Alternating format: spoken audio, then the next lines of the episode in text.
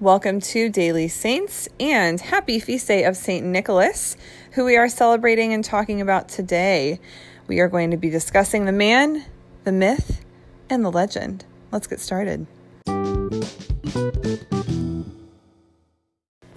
The absence of the hard facts of history is not necessarily an obstacle to the popularity of saints, as the devotion to St. Nicholas shows. Both the Eastern and Western churches honor him, and it is claimed that after the Blessed Virgin, he is the saint most pictured by Christian artists. And yet, historically, we can pinpoint only the fact that Nicholas was the 4th century bishop of Myra, a city in Lycia, a province of Asia Minor. As with many of the saints, however, we are able to capture the relationship that Nicholas had with God through the admiration that Christians have had for him an admiration expressed in the colorful stories that have been told and retold through the centuries.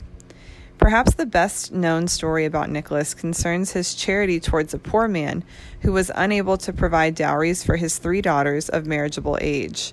Rather than see them forced into prostitution, Nicholas secretly tossed a bag of gold through the poor man's window on three separate occasions, thus enabling the daughters to be married. Over the centuries, this particular legend evolved into the custom of gift giving on the saint's feast. In the English speaking countries, St. Nicholas became, by a twist of the tongue, Santa Claus, further expanding the example of generosity portrayed by this holy bishop. The critical eye of modern history makes us take a deeper look at the legends surrounding St. Nicholas, but perhaps we can utilize the lesson taught by his legendary charity look deeper at our own approach to material goods in the Christmas season, and seek ways to extend our sharing to those in real need.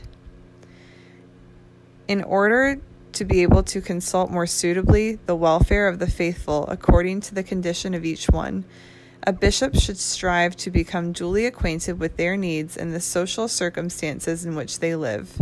He should manifest his concern for, for all, no matter what their age, condition, or nationality, be they natives, strangers, or foreigners. That is from the Decree on the Pastoral Office, Office of Bishops from the year 16.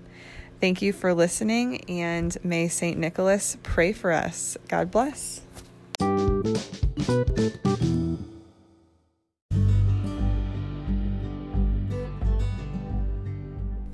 Saint of the Day is used with permission from Franciscan Media.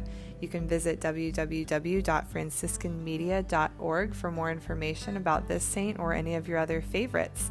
Thank you for listening, and God bless you.